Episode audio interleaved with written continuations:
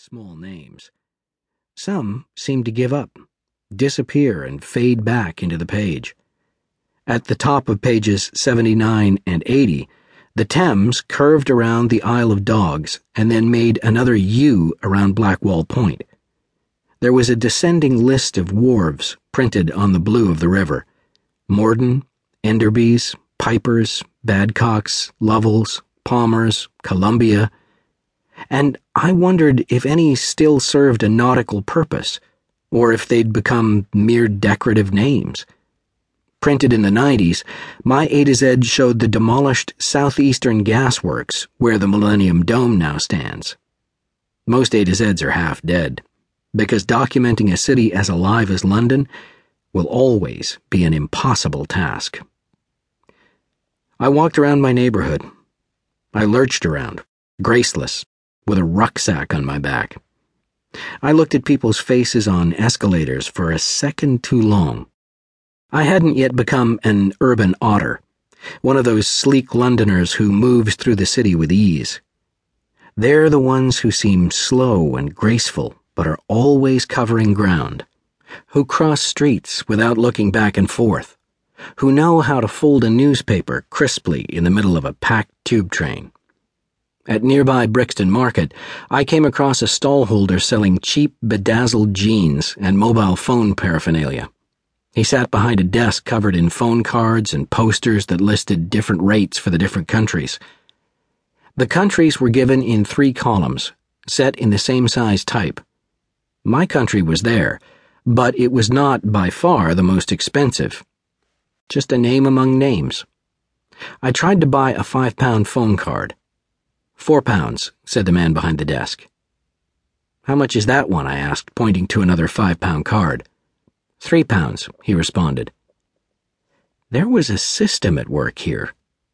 I hesitated before it, and he left me to sell a pair of jeans to someone else. Later, I opened a door to a payphone.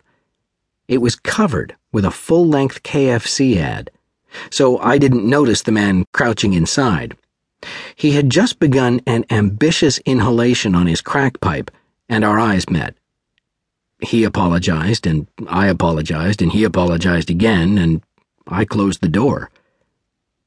One day, while walking home with a friend, I looked to my left and saw the graceful movement of a pickpocket's hand as it slid into the pocket of my friend's coat. I looked into the pickpocket's face. He looked back and withdrew his empty hand. He remained expressionless, purposefully vacant, and he drifted back into a stream of people. He faded into passing traffic. It was like watching an old master, well versed in perspective and street camouflage, the latest in a long line. Who were these Londoners? Not long after, a girl approached me outside Brixton Tube Station. Her mascara was running. She had been crying for a while. Dressed in school uniform, she told me through her hiccups and tears that she was a long way from home.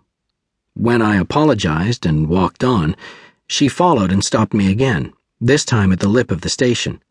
Her arm was on my jacket. A new sensation, a sincere touch.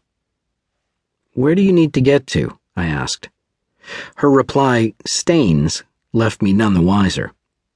The way she said it made it sound wicked a place where the mothers stand cross armed by the windows until their daughters get home. She shivered and looked expectant, so I walked her to a bus stop, gave her a one pound coin, and stood beside her, hands in my pockets. After several minutes watching double deckers pull up and pull away, she scornfully turned away and walked off. My London self, I thought, when he finally arrives, will not be taken advantage of so easily. I regularly felt lonely, duped, underprepared, faceless, friendless, but mostly a mixture of those on nights when I was pressed against the steamed windows of the 159 bus by grunting old men, big hipped matriarchs, or by a Londoner who insisted on making room for his fold up bike. Moisture seeped into the dewy Routemasters. If I slipped my hand beneath the seat, I'd have plucked mushrooms. On some